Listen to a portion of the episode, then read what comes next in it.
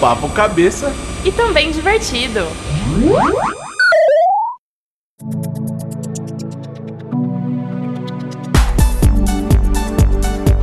Você tava falando que a gente vive na era do compartilhamento, Laura? Então, às vezes as pessoas têm a tendência, né, de monopolizar muito as informações ou guardar muito as informações para si. Mas a gente tá numa era da informação. E já que a gente tá na era da informação, por que não compartilhar isso com outro? A gente compartilha as nossas fotos na rede social, alguma ideia que a gente teve nas redes sociais. Por que não compartilhar conhecimento também? Eu acho que essa é a grande chave pra gente viver melhor em sociedade, pra gente se desenvolver mais como pessoa mesmo, sabe? Não adianta monopolizar. Qualquer um vai ter informação mais cedo ou mais tarde. Então, monopolizar uma informação que você tem é, eu acho que é até um pouco de insegurança do que o outro pode fazer com isso. É um pouco do que a gente faz na fábrica, né? Porque Sim. a gente basicamente escreve o que a gente vive ali. Principalmente no Instagram, é um diário. Exato. É o que a gente viveu, é o que a gente tá passando, às vezes é o resumo do nosso dia. E é engraçado que muita gente se, ah, se sente igual, assim, sabe? Tá na mesma vibração. Então eu concordo plenamente. Quanto mais. É claro, não vou soltar todas as artimanhas, né? Não vai soltar o ouro, é. óbvio. Mas eu acho que tem essa parte de realmente compartilhar conhecimentos para todo mundo crescer junto. Você vai ter seus segredos para você ser uma pessoa diferencial, é isso que te faz diferente, te faz único.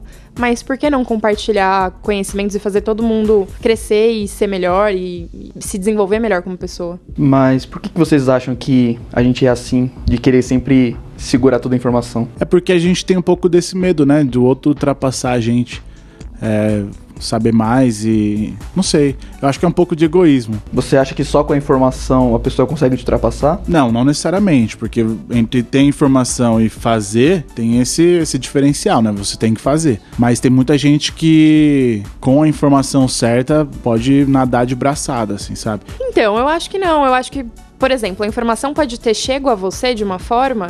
É, por outras experiências que você teve. Então a informação vai chegar de um jeito que talvez você tenha muito mais ferramenta para aproveitar essa, essa informação que foi dada para você. E talvez a pessoa que tem a informação só tipo de mão beijada não, não tenha entendido o real significado daquilo. Então, eu, talvez ela não nade de braçada só com essa informação. Então, por isso que eu acho que é besteira a gente reter informação, guardar segredo, porque beleza, você pode até dar uma dica é, e fazer com que a pessoa chegue mais rápido é, do que você demorou para chegar nessa informação. Mas com certeza você tem toda uma história que te fez chegar nisso, entendeu? Não sei se dá para entender, eu não sei se foi tão confuso, mas você dando informações, você ajuda a pessoa a não quebrar tanto a cara quanto você quebrou para chegar lá. Só que essa quebrada de cara é importante porque te faz amadurecer para chegar e entender o real significado da, da mensagem. Então, mas aí não é você esconder ou não informação, a gente tá falando de você dividir experiências. Sim. Não a informação propriamente dita, assim, sabe? Por exemplo, o, o cara da Apple não vai passar as informações que ele tem pro cara da Samsung. Claro, claro, mas eu acho que entra em outro mérito, sabe? Mesmo as empresas, se você for parar pra pensar, as empresas elas dividem informações também. Só que elas dividem informações até onde é interessante para elas. Benchmarking é o exemplo disso. Tem benchmarking que é, ah, deixa eu dar uma olhada o que a pessoa faz de certo ou errado, mas tem benchmark compartilhado.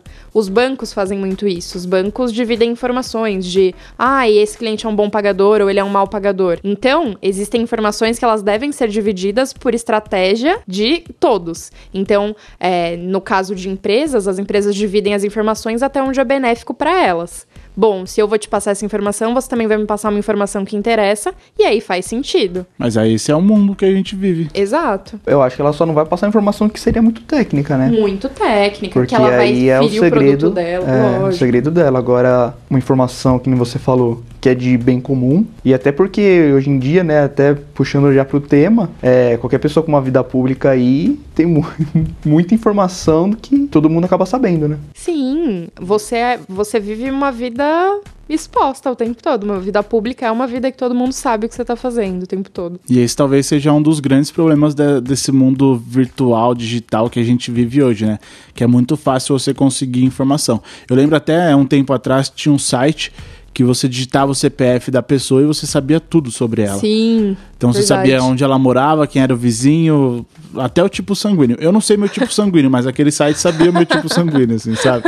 É muito louco como hoje com a rapidez da internet você consegue ter acesso a tudo fuçar um pouquinho mais, tiver cinco minutos a mais de trabalho, você consegue encontrar tudo. E antes era engraçado, porque a gente achava que era um mal só de artistas, né? Ah, eles estão lá na TV Caras, na TV Caras ou na, na revista Caras, a gente vai saber da vida deles. Hoje a gente pode ser uma pessoa que vai ter a vida exposta a qualquer momento. É, não à toa, a maioria dessas revistas estão morrendo, né? Porque elas viram, vieram para o mundo digital. Tanto é que é muito mais barato, você não tem que pagar é, muito dinheiro para imprimir, né? Com impressão, enfim. Você tem a mesma qualidade de informação e até mais rápida ali na internet. Você ativa um blog e vai. E as próprias pessoas famosas, elas acho que até por, por segurança, elas deixam de esperar que uma revista fale a informação. Muitas vezes ela solta a informação na própria rede social. E aí solta uma informação muito mais fiel à realidade. Para eles é ótimo isso também. É isso que eu ia falar. Essas pessoas que são mais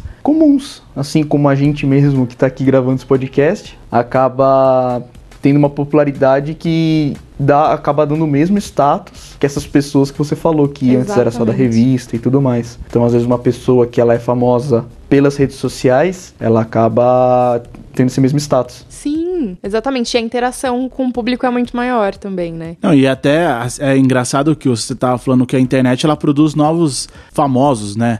Até tem a grande Tainara OG, uhum. né? Que é uma celebridade do Snapchat, assim, sabe? E você fala, pô, até um tempinho atrás não existia Snapchat. E hoje tem uma mulher que faz um ótimo trabalho no Snapchat e tá conhecida, tá sendo chamada para posar em revistas, enfim. Sim, mas não vamos esquecer da Lud Luz Própria também, que é a fiel seguidora e irmã da, da Tainara G, que também é fantástica e tá aí construindo a sua carreira também nessa, nessa parte de mídias sociais. É legal porque eu falava Tainara Og.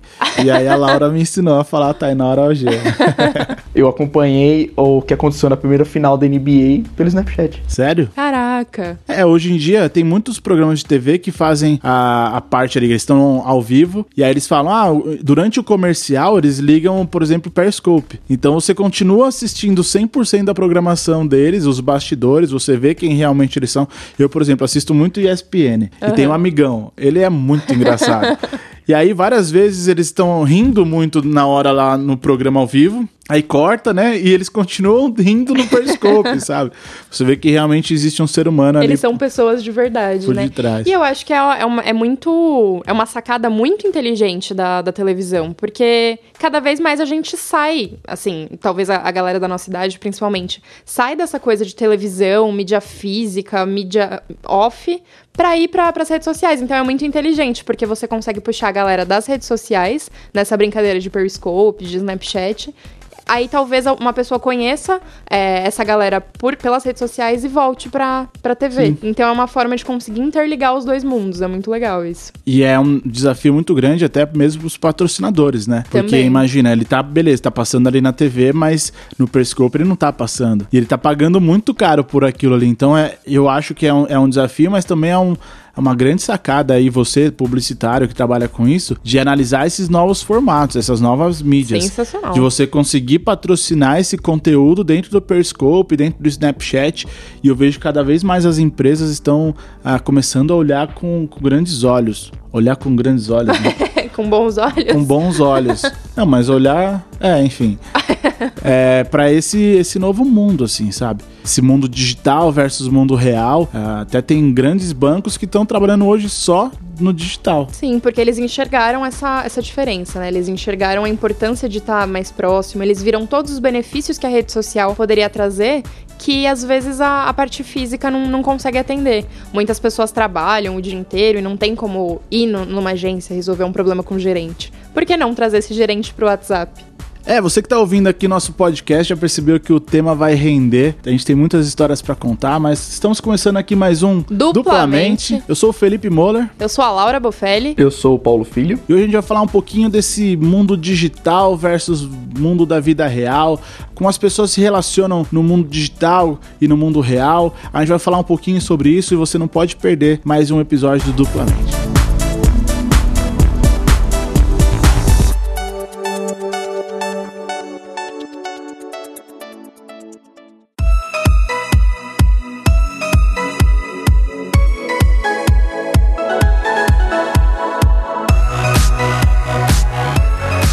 Falar um pouquinho sobre essa diferença entre rede social, vida virtual, vida digital, vida online, vida vivida. Poetizei agora, hein? Poetizou. Estamos aqui com o nosso grande amigo Paulo Filho. E aí, Paulinho, tudo bem? Beleza, mais uma vez aqui. É, mais uma vez. A pedidos, voltamos. Voltamos com o Paulo Filho. e a gente vai até um pouco denunciar a idade, né? Você que está ouvindo nosso podcast provavelmente tem a mesma idade que a gente ou parecida, e mesmo que não tenha, vai entender um pouquinho mais de como começou tudo isso. Eu, particularmente, conheci a Laura no Orkut. Falecido e, e famoso Orkut. Hip Orkut, saudades. Hip Orkut. E é engraçado porque muitas relações que a gente tem hoje na nossa vida vieram de relações online, né? A gente tem muitos amigos, enfim, mas eu quero que você pense aí em todas as pessoas que você convive e conversa e com certeza 95% delas você fala online. E é engraçado porque eu particularmente e a Laura a gente tem vidas bem distintas em relação a isso. E é legal trazer também o Paulinho para falar um pouquinho da experiência dele. A gente se conheceu no Orkut, né? Lá naquela época existia aquela famosa fuçada, né? E lá a gente começou a nossa história, havia o depoimento, né? Que você é, trocava informações secretas via depoimento e inclusive falava para a pessoa não aceitar. Virava um bate-papo via Orkut, né? Como a gente não tinha essa opção do chat, a gente sempre falava, se falava ali pelo depoimento. Nossa, verdade, não tinha chat no Orkut, Não tinha né? chat. É, ele foi implementado bem depois. Mas no Orkut? No Orkut tinha chat depois? Eu acho que eu não tava mais no Orkut nessa época. É, foi bem no final Acho que mesmo. já tava muito Orkutizado. E era perigoso, porque tinha, rolava vários vírus pelo chat. Caraca! É, tanto Nossa. que não era nem legal usar. Em falar em vírus, eu lembro que no laboratório do colégio existia aquele casar e Winamp, enfim, para baixar música, No né? laboratório do colégio tinha? Tinha, ele- eles não sabiam. a gente fazia isso sacanagem. muito na mutreta. E era engraçado porque hoje a gente consegue baixar uma música em vários outros aplicativos, né? e lá Nossa, demoravam verdade. 30 minutos para baixar uma música. Nossa! E às vezes você deixava, tipo, ai, quero um CD novo. Deixava a madrugada inteira baixando. Porque, ai, de madrugada a internet funcionava melhor e não sei o quê. Aí deixava a madrugada inteira lá, baixando o CD. Aí quando você ia abrir o CD, era tipo um cara falando e não era o CD. Eu ficava puta com isso. Vocês já, vocês já baixaram um que ficava um cara assim. Isso aí é Xuxa Ao contrário. Eu juro, várias vezes eu ia lá felizona, demorava não sei quanto tempo pra baixar a música, e aí não era ninguém. Era tipo, um cara, eu falava, meu Deus, deve ser alguma coisa tenebrosa, tipo, que medo. É, antigamente, quando começou essas redes e tudo mais, esses aplicativos, esses programas, né? Nem usava a palavra aplicativo na época. É, não era tão forte que nem é hoje, né? Não. Não, não era tão nem- difundido. É. Até pelo fato de você só conseguir usar pelo computador, você ter que estar em casa para usar.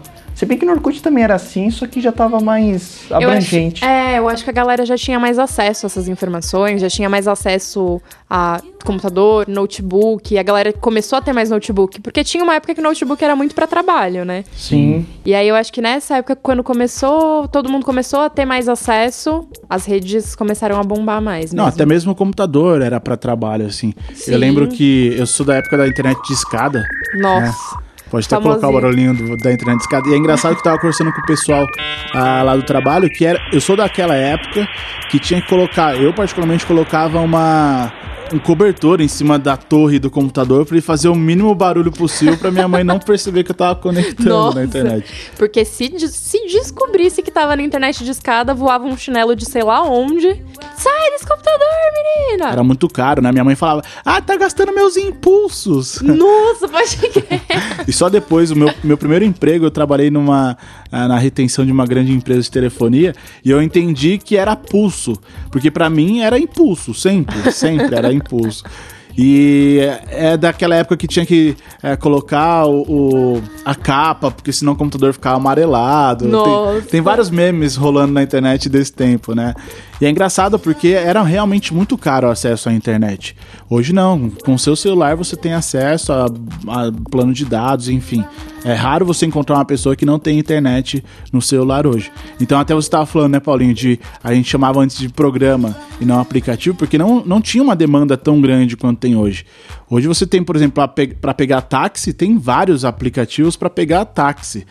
E antigamente não. Se você não ligasse numa rádio táxi para pedir um, um táxi, táxi, você não conseguia. Hoje você consegue ver o trajeto que o taxista ou o cara do Uber tá fazendo para você até chegar na sua casa, sabe? É incrível essa, essa mudança que a vida digital trouxe pra gente. E é muito doido, né? Você pensar que em tão pouco tempo a gente teve tantas mudanças significativas, assim. A gente aqui conversando sobre todas essas mudanças de ai, é internet de escada e tudo mais, faz o quê? Menos de 20 anos? Todas essas mudanças? Sim. Sim. Uns 15 anos, sei é, lá. 20 anos, uns 20 anos. E é muito são muitas mudanças para um espaço de tempo muito curto. Tanto que até a galera fala que agora as gerações, antes elas eram medidas me corrijam se eu estiver errada. É, mas antes elas eram medidas a cada 20 anos, se eu não me engano. Hoje é muito. O espaço de tempo para você definir uma geração é muito menor. Porque as mudanças são muito mais rápidas. Então você não pode falar que uma criança que nasceu. Uma pessoa que nasceu em 90 tem a mesma mentalidade que uma criança que nasceu em 2000. As diferenças já são muito grandes. Porque elas foram expostas logo que elas chegaram no mundo a uma outra realidade. Então a tecnologia ela é tão incrível que ela reflete não só na forma de comunicação ou em criar novos aplicativos, ela reflete em gerações, em como as pessoas veem o mundo. Isso é muito incrível, né? A gente, mesmo depois de adulto, sente essa diferença porque eu tenho uma vida meio dividida né, entre o digital e o virtual e minha vida real, né? Eu não consigo só me manter em um. Só que hoje tudo que eu resolvo, resolvo através de um aplicativo, através do Facebook, através do WhatsApp. E sem essas coisas, hoje você começa a ficar perdido. É, eu lembro, por exemplo, que a gente tinha que resolver um problema de um. Um problema não, tinha que ver alguma coisa de algum dos vídeos da fábrica. E foi bem naquele dia que o WhatsApp ficou bloqueado. E eu, eu comecei a ficar assim meio bem em choque, por causa que eu precisava falar com todos e não dava pra falar pelo WhatsApp, você já começa a ficar meio perdida. Sendo que, sei lá, há cinco anos atrás, a gente resolvia todos os problemas sem ter isso, sem ter um, nenhum celular que a internet tinha e a gente resolvia. A gente dava um jeito. A gente, a gente fica preso. Às vezes, às vezes a tecnologia deixa a gente um pouco preguiçoso até, né? Experimenta ficar uma horinha sem celular. Não, porque, um, ai, acabou um dia um inteiro. Um dia, vai. esquece o celular em casa e vai trabalhar. Experimenta. É o pior dia você da não consegue vida. fazer nada. Tudo você tá preso. Ah, igual, vou chamar um táxi. Ou não, quero fazer uma transferência aqui de um banco pro outro. Ah, quero, é, sei lá, fazer uma anotação. Eu mesma, o meu bloco de anotações, eu adoro caderno, adoro essa, essa vida mais real, assim. Mas a gente faz muita anotação no celular, porque tudo que você precisa tá ali. A gente vive uma vida muito corrida, de para cima e para baixo, então você não vai levar várias coisas é, na bolsa. Então, seu celular tem todas as informações que você precisa. Se você fica um bendito dia sem celular, parece que sua vida não anda. Você não consegue fazer as demandas, você não, não consegue fazer outras coisas. Que você tá então, tá perdendo tempo. Parece que você perde tempo. Ao mesmo tempo que a vida digital facilita muito a nossa vida, ela meio que trava a gente quando a gente fica sem a, a, essa parte digital. A gente esquece um pouco a, a se virar. A, tipo, ah, o que, que eu vou fazer agora? Eu preciso do, do celular, não tenho celular. Tá bom, você não tem o celular, às vezes você pode fazer uma ligação e resolver o mesmo problema que você resolveria com um clique. Então tem outras saídas, mas com certeza a vida digital facilita demais a nossa vida. A impressão que passa é que hoje você ligar, você tá oportunando a pessoa, né? Exato. né? Meu, por que você me ligou? Você poderia ter me mandado uma mensagem. É, e tem vários memes que falam, se a pessoa te ligou, é declaração de amor, então Sim. valorize.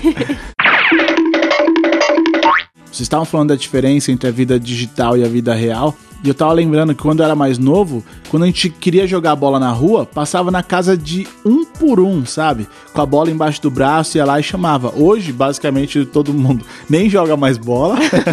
Ou tem um grupo no, no, WhatsApp que chama, e aí, vamos jogar bola? Aí a galera, ah, não, não vou.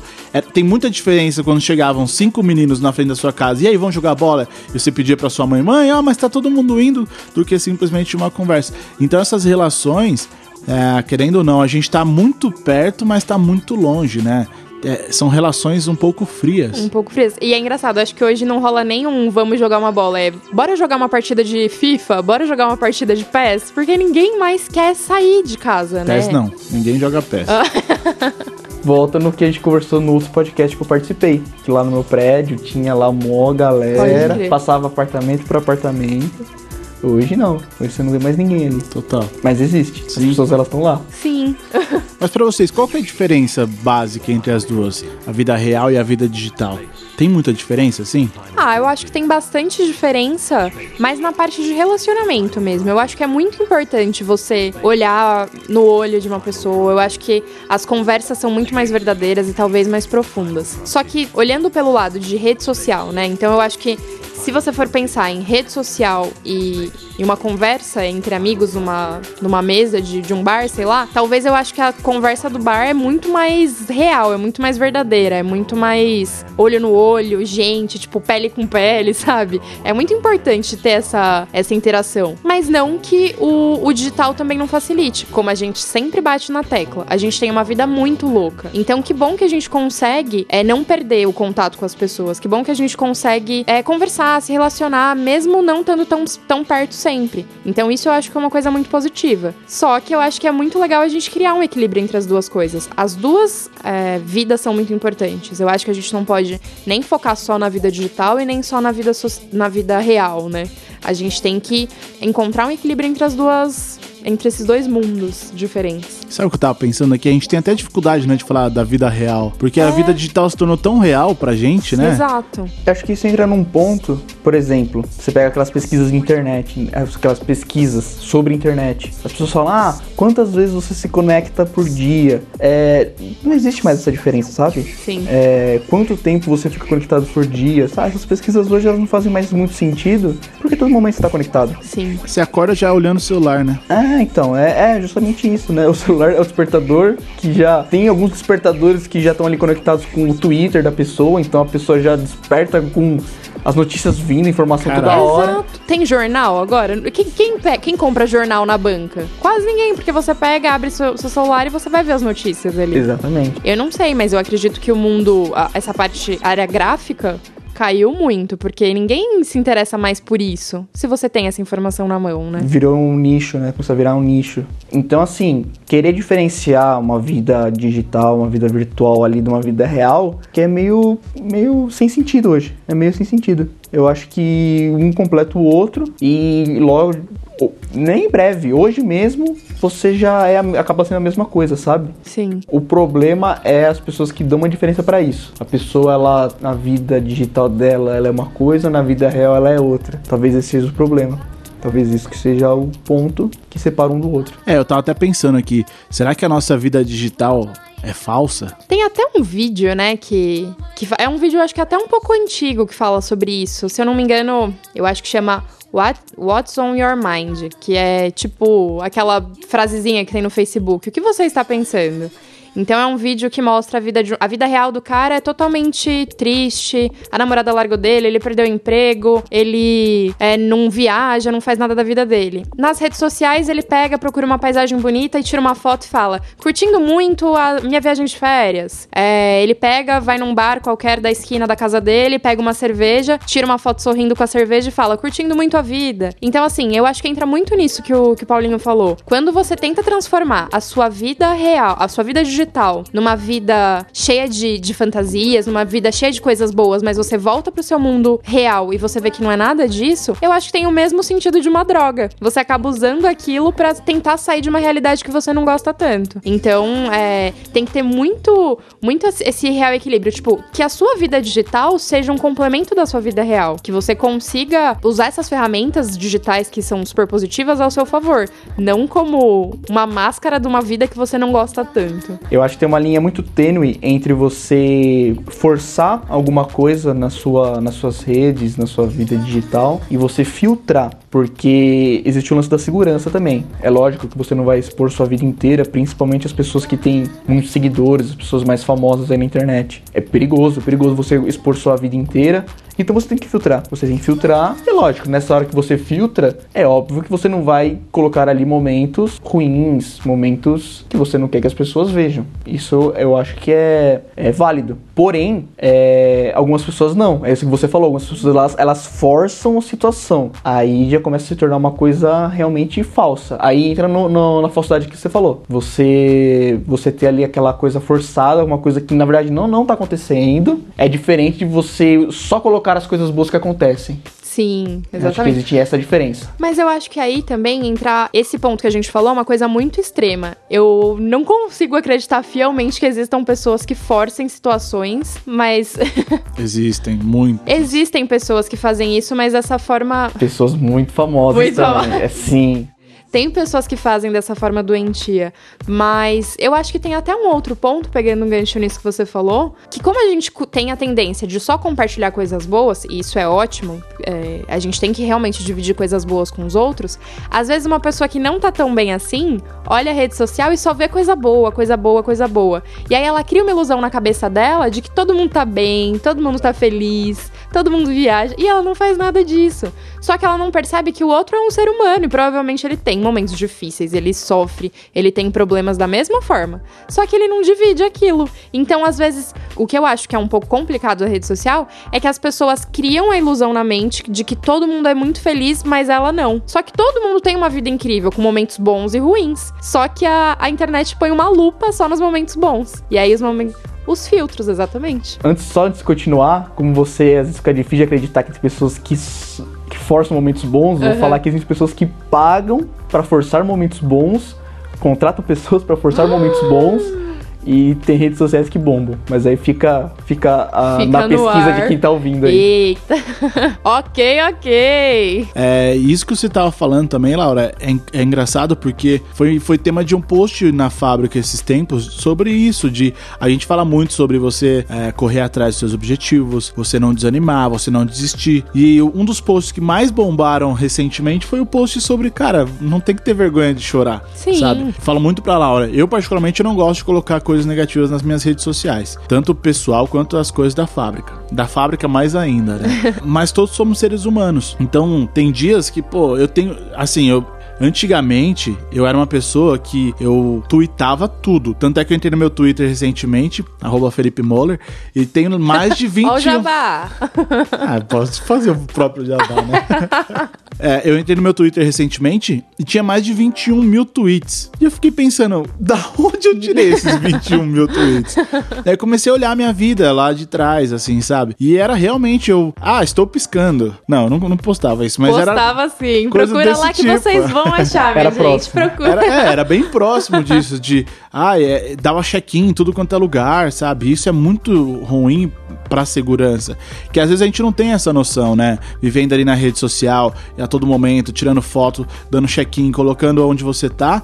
Cara, isso também é, um, é, muito perigoso. Tanto é que as grandes celebridades chegam um determinado momento que a, quem cuida das redes sociais dela é uma assessoria. Você pode ver o Twitter do Neymar, por exemplo, antes dele virar famoso e depois, assim, tem blogs que fazem essa, esse comparativo. E é realmente, sim, muito diferente. Mas também tem o, o fator de você amadurecer. Eu mesmo amadureci. Eu entrei no meu Fotolog esses dias.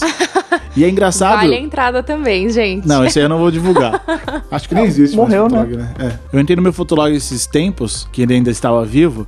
E é engraçado porque eu e a Laura a gente estava comentando aqui um pouquinho antes. A internet mesmo ela cria é, um próprio linguajar, né? Sim. Eu falava palavras que eu tenho até vergonha de falar ah, hoje. Miguxos. Você é, miguxês. Miguxês. É, miguxês, Eu sabe? falava, imagina, olha minha cara. E a gente tava conversando, e é engraçado porque a Laura tava contando para mim que quando ela começou a mexer na internet, as amigas dela tinham que explicar como ela falava. Ó, ao invés de você falar muito, você coloca MTO. MTO. E aí é muito engraçado, porque eu falei, caraca, né? Eu era uma criança velha, porque eu não fazia ideia. eu demorei muito tempo para entrar nessa, nessa parte de mídias sociais, de redes mídias sociais, nessa parte de MSN, Orkut, essas coisas. Eu não tinha muito interesse.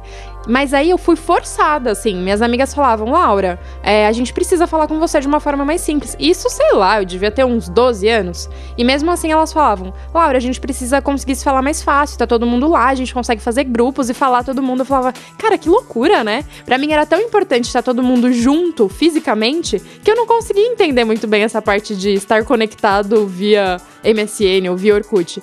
Então foi engraçado, a gente tava começando a falar da pauta, eu lembrei desse exatamente dessa cena. As meninas falando: "Pô, Laura, não, ó, você vai fazer assim. Aí, ó, na, na, no MSN você não pode falar muito, você não pode escrever certinho. Tem algumas siglas aqui que você tem que usar". E para mim aquilo era muito bizarro. Mas aí óbvio, né? Tudo é uma, uma questão de, de adaptação. Aí você entra nas redes sociais, você se acostuma rápido com aquela linguagem, enfim. É, e logo depois eu fiquei viciada também, porque pela praticidade. Mas é muito engraçado quanto demora essa adaptação, né? Ou não. Ou adaptação, é. Porque, aceitação, assim, talvez, é, essa aceitação. Eu falo pelo meu sobrinho. É, ele joga muito videogame e ele tem grupo no WhatsApp e ao mesmo tempo ele tá logado lá, conversando com todo mundo pelo headset. E eu fico maluco pensando, meu, ele tá falando no headset com a galera e digitando, sabe? Assuntos completamente diferentes. Sim. Então é realmente é, é, a internet, essa velocidade de informação que a gente tem é muito louca. Eu às vezes eu fico pensando, a gente tava comentando sobre isso ontem, né? Mas imagina daqui mil anos como não vai estar tá toda essa, essa, essa revolução.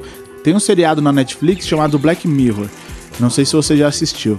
É incrível. O episódio 3 é o mais maluco de Nossa, todos. Nossa, é surreal. De verdade. Você que nunca assistiu, Black Mirror é uma, é uma série que você pode assistir independente do, da cronologia. Se você quiser, vai direto pro episódio 3. Vai falar muito disso que a gente tá falando e de como a gente imagina que vai ser lá na frente, sabe? Mas se eu posso te dar uma dica, se você é um desses viciados em série que sentam no sofá e ficam assistindo 20 episódios de uma vez, Black Mirror não, Black Mirror não é um seriado para você fazer isso digere cada um, cada um dos episódios, porque é muito intenso e ele te dá algumas críticas a, a essa vida tecnológica louca que a gente vive. E, e, é engraçado porque a gente para pra pensar em toda a evolução que teve e quando você assiste o seriado, você fala, cara, é muito possível isso acontecer é assustadoramente possível acontecer isso. Então é, é, muito bom a gente ter essa, essa reflexão. É até uma coisa legal, né? Black Mirror, é o nome é por conta. Quando você desliga o seu celular, fica uma tela preta, certo? Essa tela preta é um espelho. Então, é, os criadores da série, enfim, eles deram esse nome exatamente. Desde o nome já é uma, uma certa crítica a essa vida tecnológica. Será que essa crítica não vem por causa que disso que você falou da aceitação? Talvez a gente converse tanto sobre isso, às vezes até critique tanto isso, mas vai fazer parte mesmo da evolução e não, e não é um mal. Porque muitas pessoas encaram isso como um mal. Só que, será que é um mal? Ou será que a gente ainda não aceitou muito bem? Às vezes não é só questão de ser mal, né? Tem todo o lance poético de você lembrar de quando você ficava sentado na, na quina da, da calçada. É o saudosismo. É, o saudosismo. Total. E a gente tem que entender que não é mais assim. Existe toda essa era da informação, é uma era que não tem mais volta. Imagino eu que se voltar vai ser lá não pra... tem nem como, eu né? não consigo imaginar não tem mais a, como. a nossa realidade sem internet. É aquilo que a gente tava falando, né? Você ficar um dia sem celular é o fim do mundo. Eu acho que é muito isso de saudosismo mesmo. Tem até vários memes que pegam a pirâmide de Maslow e colocam é, bateria, né? Porque a pirâmide de Maslow é, são todas as necessidades que um ser humano tem. Mas tem vários memes que usam a pirâmide de Maslow e colocam antes das necessidades básicas bateria e Wi-Fi. E aí depois vem as necessidades básicas. Então é muito isso, é, uma, é um caminho sem volta. Agora a gente já, já tá nessa nova era, né? Nessa era digital, que não é tão mais nova quanto a gente esperava, quanto a gente imagina. É, então eu acho que é muito de saudosismo, sim. É, a gente sempre vai achar melhor. A, a, a gente tem essa tendência, né? De olhar para o passado com olhos, bons olhos e, e esquecer as coisas negativas, lembrar só, ai, ah, porque na minha época era muito bom. A gente faz isso até com um filme, sei lá, ou com um desenho. Ai, porque na minha época os desenhos eram muito melhores do que hoje. A gente tem essa tendência de saudosizar tudo. É, inclusive isso que você falou é, a gente hoje tem os recursos básicos, né? Numa, numa sociedade aí que, no nosso caso aqui, é água, luz, saneamento básico, esse tipo de necessidade básica. Se você para pensar, 100 anos atrás, por exemplo, a luz não entrava numa necessidade básica e ela se tornou por causa da evolução normal. Hoje, as pessoas elas querem incluir, muitas pessoas já incluem, a internet como uma necessidade básica. Então, uma cidade hoje, para ser considerada assim uma cidade é, uma cidade desenvolvida, ela é uma cidade é uma uma cidade que vai fornecer água, uma cidade que vai fornecer luz, uma cidade que vai fornecer internet e uma cidade que vai fornecer o saneamento básico. Isso que é muito louco, porque a Laura a gente tá pra mudar de apartamento, né? E a, eu já falei para ela que a primeira coisa, tendo internet no prédio, a gente já muda. Não precisa nem ter cama, piso, azulejo, nada. Tendo internet, para mim já tá ótimo. Por conta disso, né? A gente é muito interligado. Certo. Vocês brincavam de hotel rabo? Não! Não. Não. Lembra, era tipo bate-papo wall, só que com bonequinho. É, eu acho que a internet começou a pegar forte quando a gente começou a criar avatares, né? Eu lembro que a Laura tava falando aqui um pouquinho antes, você é viciado em The Sims, né? Ai, era, gente. Mas esses dias, você acredita? Olha a culpa do saudosismo, né? Esses dias eu falei, caraca, vou voltar a jogar The Sims e não sei o quê, porque era muito da hora. Aí, tipo, eu abri e aí falei, ai, que que saco, não quero mais, deixa eu desligar. Porque é uma coisa muito que, tipo, você tem na sua cabeça. Nossa, eu me divertia tanto com aquilo, eu gostava tanto. Cara, não, não é muito. Eu acho que depende muito da fase de vida que você tá, né? E o The Sims não deixa de ser uma vida digital, né? Uma vida virtual. E eu me divertia horrores, ficava horas. Eu lembro que minha mãe chegava e falava: Menina, não acredito que você tá aí na frente desse computador ainda. Nem tomava banho. Ai, mentira, gente, sou mentirosinha. é, e aí você deixava, às vezes, de viver sua vida real real para viver a vida de um bonequinho lá no computador. Mas eu sou super a favor de jogos, enfim, eu acho que eles ensinam muito, tanto para criança quanto para adultos. Eu sou super levanto essa bandeira. E eu acho que The Sims acaba, acaba ensinando as pessoas de alguma forma também, assim como qualquer jogo. Mas é engraçado, né, imaginar que a gente, a gente acaba se viciando nisso mesmo. Esse hotel, hotel é como que era? Hotel Rabo? Rabo? Rabo. Sei lá. Rabo, sei lá. E era muito divertido também, né? Essa, esse sec, tinha um que chamava Second Life, eu acho também, que era como se fosse um The só que era virtual também, você podia conversar. E aí aí entra num outro ponto que tem algumas pessoas que se escondem, né, atrás desses avatares, esses avatares online as pessoas. E aí entra, a gente volta um pouco naquele tema. Da pessoa não ser tão. É, não se sentir tão bem, não se sentir tão à vontade com a vida real dela. E aí ela transporta uma vida para um avatar. Oh, a ideia do Second Life era justamente essa, né? Você conseguir se aproximar ali das pessoas famosas. Tanto que tinham eventos como se fossem oficiais de empresas grandes, assim, que as pessoas, os avatares das pessoas, elas estavam lá, então é como se você estivesse do lado daquela pessoa Caraca. que você queria tanto estar, né? Só que aí fica aquela coisa, será que era o cara mesmo? Será que era o Nossa, relações públicas do cara? pode ser qualquer ou pode ser qualquer pessoa, né, ou que colocou o nome do, do famoso. Duplamente, duplamente, dupla. Você tava falando desse negócio de, vir, de vida virtual, a vida do The Sims, né? O The Sims meio que foi nessa previsão do, do que tava para acontecer, né? Porque o The Sims é antigo, o primeiro é de 97, por aí. É, antigo pra caramba, eu lembro. Então é. E foi uma puta revolução, né, pra é, época. É, já, já, já tinha essa previsão do que ia vir no futuro. Recentemente saiu uma entrevista com o Elon Musk. Quem não conhece o Elon Musk aí, fiquem, pesquisem sobre ele, porque o, os, é o chamado Tony Stark da vida real, né?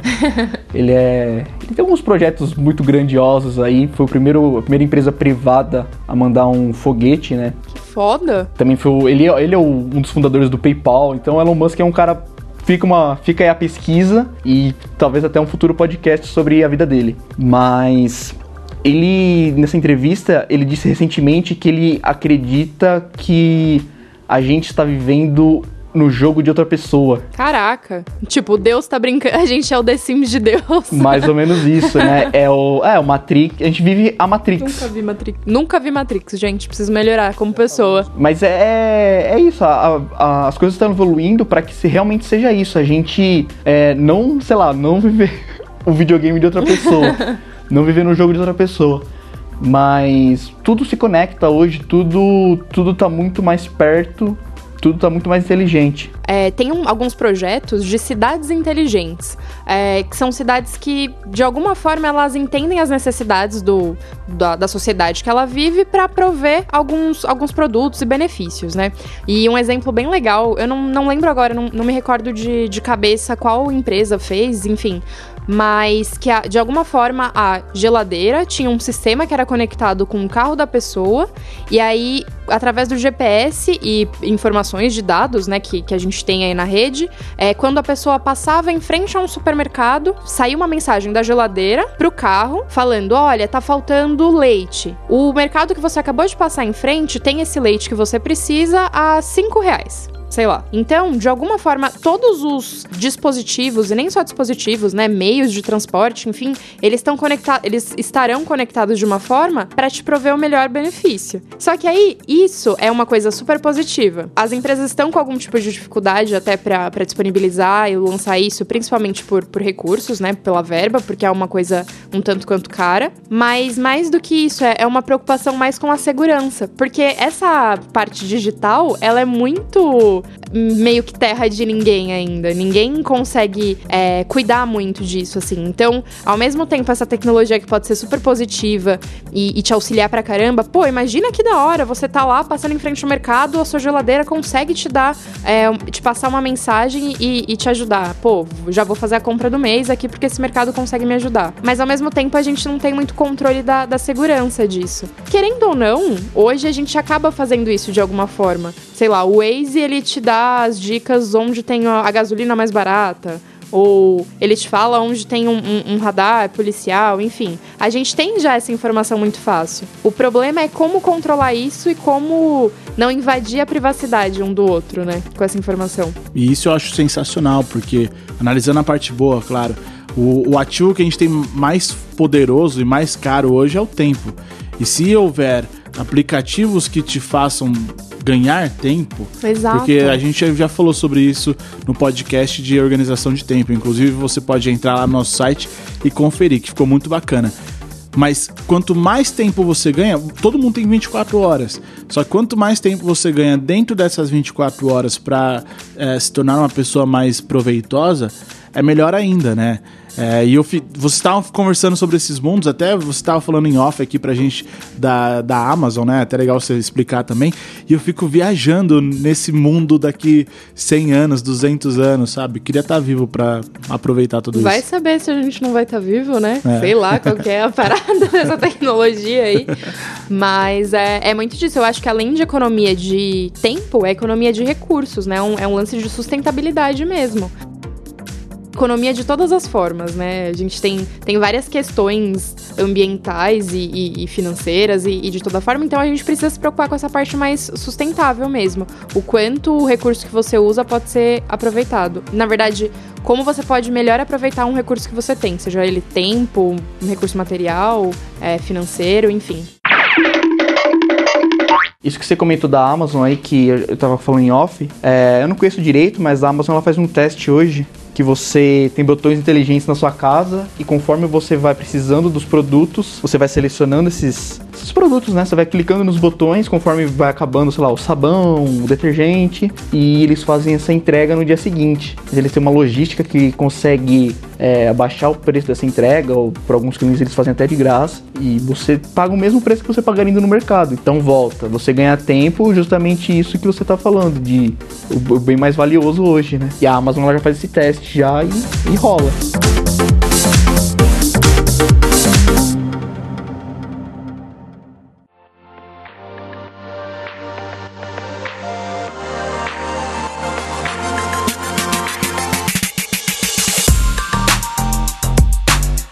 Depois de tudo que a gente falou, como que vocês acham que seria interessante para administrar o que deve ser só real, o que deve ser só digital, o que deve ser misturado? Eu acho que o ideal seria misturar um pouquinho de mim com a Laura. tipo. Porque eu, eu sou eu posto tudo. Ah, Embora sim. eu não poste tudo como eu postava antes, eu ainda é, posto melhorou tudo. bastante. E a Laura não posta nada. A gente às vezes tem é. até brigas homéricas de falar: "Pô, velho, a gente foi lá, saiu num lugar mó legal e você não postou nada", sabe? E eu sempre tento registrar. E até o um negócio que a gente tava falando um pouquinho antes de que a Laura ela tem esse incômodo de precisar registrar algo, sabe? De ah, vamos tirar uma foto. Existia uma época na internet que a moda não era tirar selfie, era tirar selfie do que você tava comendo, né? E eu participo de todas essas modinhas da internet, confesso. E a Laura não, às vezes ela comia um negócio que era mó gostoso de ver sabe? Uhum. E ela não tirava foto. Ou era porque você tava com muita fome ou porque você não gosta mesmo. que grande parte do tempo era, pelo amor de Deus, me dá a comida logo. Mas eu acho, eu acho muito disso, assim. Eu acho que a gente tem que realmente ter um equilíbrio. Eu, recentemente, eu, recentemente não, faz um tempinho, eu fiz uma viagem e me incomodava é, em todo lugar bonito que eu via, eu ter que tirar uma foto. Eu não queria tirar uma foto. Pô, se o lugar é bonito, vamos curtir o lugar, sabe? Ou às vezes a galera vai em shows e fica filmando o show inteiro. Pô, você tá lá, naquele momento, curte o show, sabe? Curte a experiência. Pô, você quer contar pros seus amigos que você foi num show? Meu, perfeito. Mas assim, sei lá, tira uma foto logo no começo, ou conta. Nada contra também. Eu acho que cada um tem que fazer o que se sente melhor. Mas eu enxergo muito assim vamos curtir a experiência que tá acontecendo naquele momento? Porque é legal a gente pegar e repassar tudo que a gente viveu lá. Mas mais importante ainda é você vivenciar aquela experiência. Então, pô, vou num restaurante, eu quero comer aquela comida, tipo, quero curtir a comida. Ou eu vou numa viagem, eu quero curtir a viagem, eu quero conhecer as pessoas, quero conhecer a cultura do lugar, quero ver gente. Não ficar tirando várias fotos. É importante registrar alguns momentos? É, mas a experiência para mim é muito mais valiosa. Só que eu concordo com, com o Fê também. A gente precisa é, aprender a dividir um pouco de nós mesmos com o outro. As pessoas sentem falta.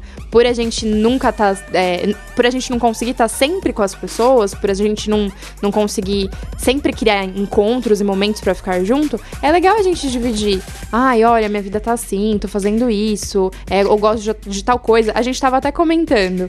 Você mostrando um pouco da sua vida, você conhece um pouco do outro também. É, sei lá, vai, eu posto que eu fui num restaurante X. A pessoa vai falar, pô, nossa, a Laura gosta disso também. É capaz de você criar até novas relações dividindo é, coisas que você gosta, seus interesses e tudo mais.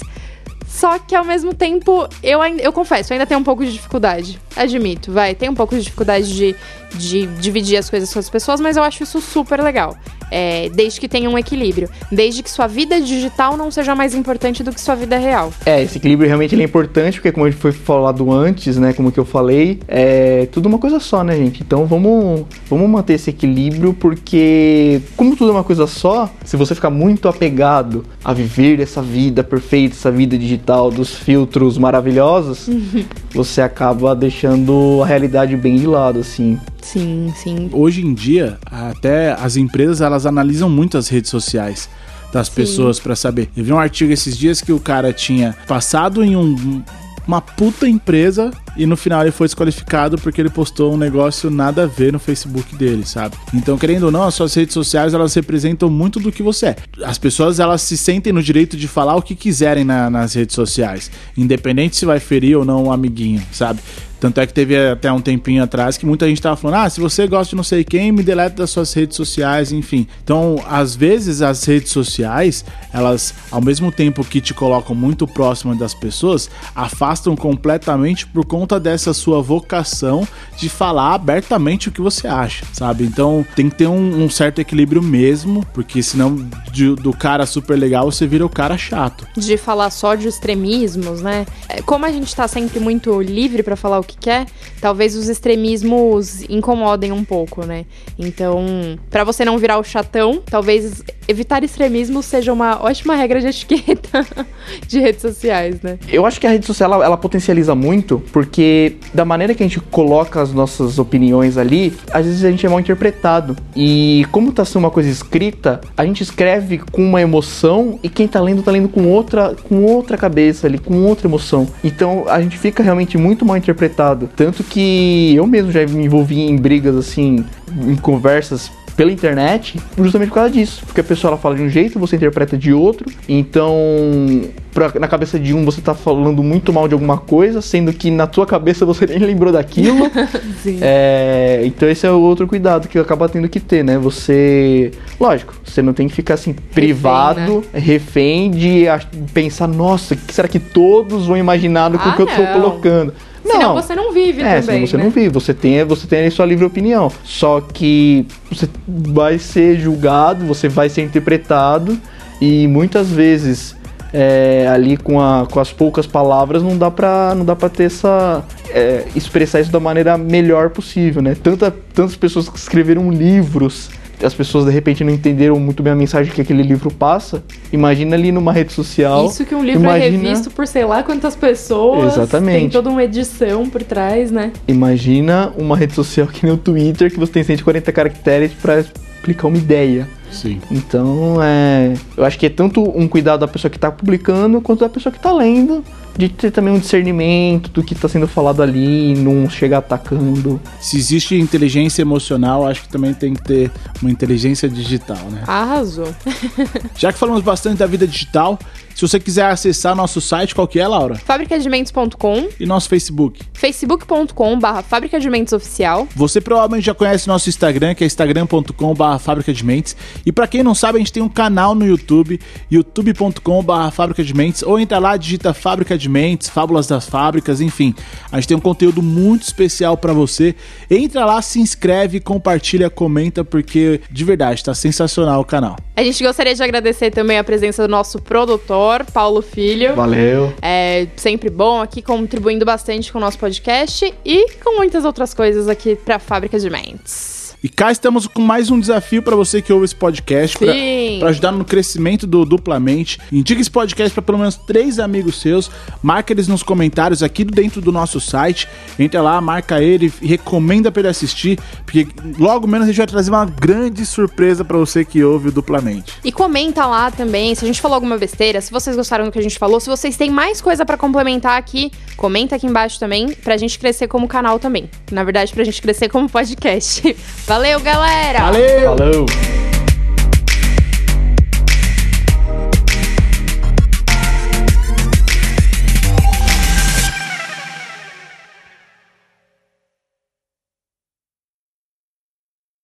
Paulo Carlos, filho. Não vale é cortar essa parte. pra quem não sabe, a gente também tem um YouTube a ah, gente tem um YouTube só nosso! A gente é muito mágico! mágico! Rico, eu diria. Rico, fino. Rica! Valeu, galera! Valeu! Falou! Ô, oh, mano, você é muito debochado, velho. Você é você... cabeça de debochado! Você erra pra caramba, você tá aqui. Pode ir lá as fábricas. Eu falei, oxe, o que, que ele tá falando? Produção Slide Filmes. Vídeos, músicas e muito mais.